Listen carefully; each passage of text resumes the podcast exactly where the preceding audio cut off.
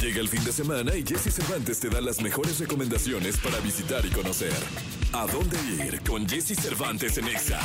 A partir de esta semana hasta el 17 de septiembre podrás recorrer la ciudad a bordo del turibús de Paw Patrol. En este tour los niños podrán conocer algunos de los lugares más emblemáticos de la CDMX y pasar una tarde junto a los personajes de la patrulla canina durante este tour. Estarás acompañado por Sky, Rubley, Marshall y Chase, quienes le contarán a los pequeños la historia de los distintos edificios emblemáticos de la ciudad.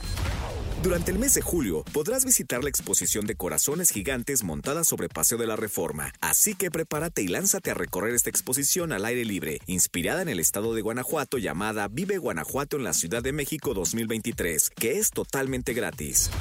Visita la nueva exposición gratuita de dinosaurios que llega al Complejo Cultural de Los Pinos. Se trata de una aventura jurásica en donde podrás caminar entre dinos gigantes con dimensiones prehistóricas que buscan crear un acercamiento al pasado paleontológico de México a través del arte, la ciencia y la tecnología.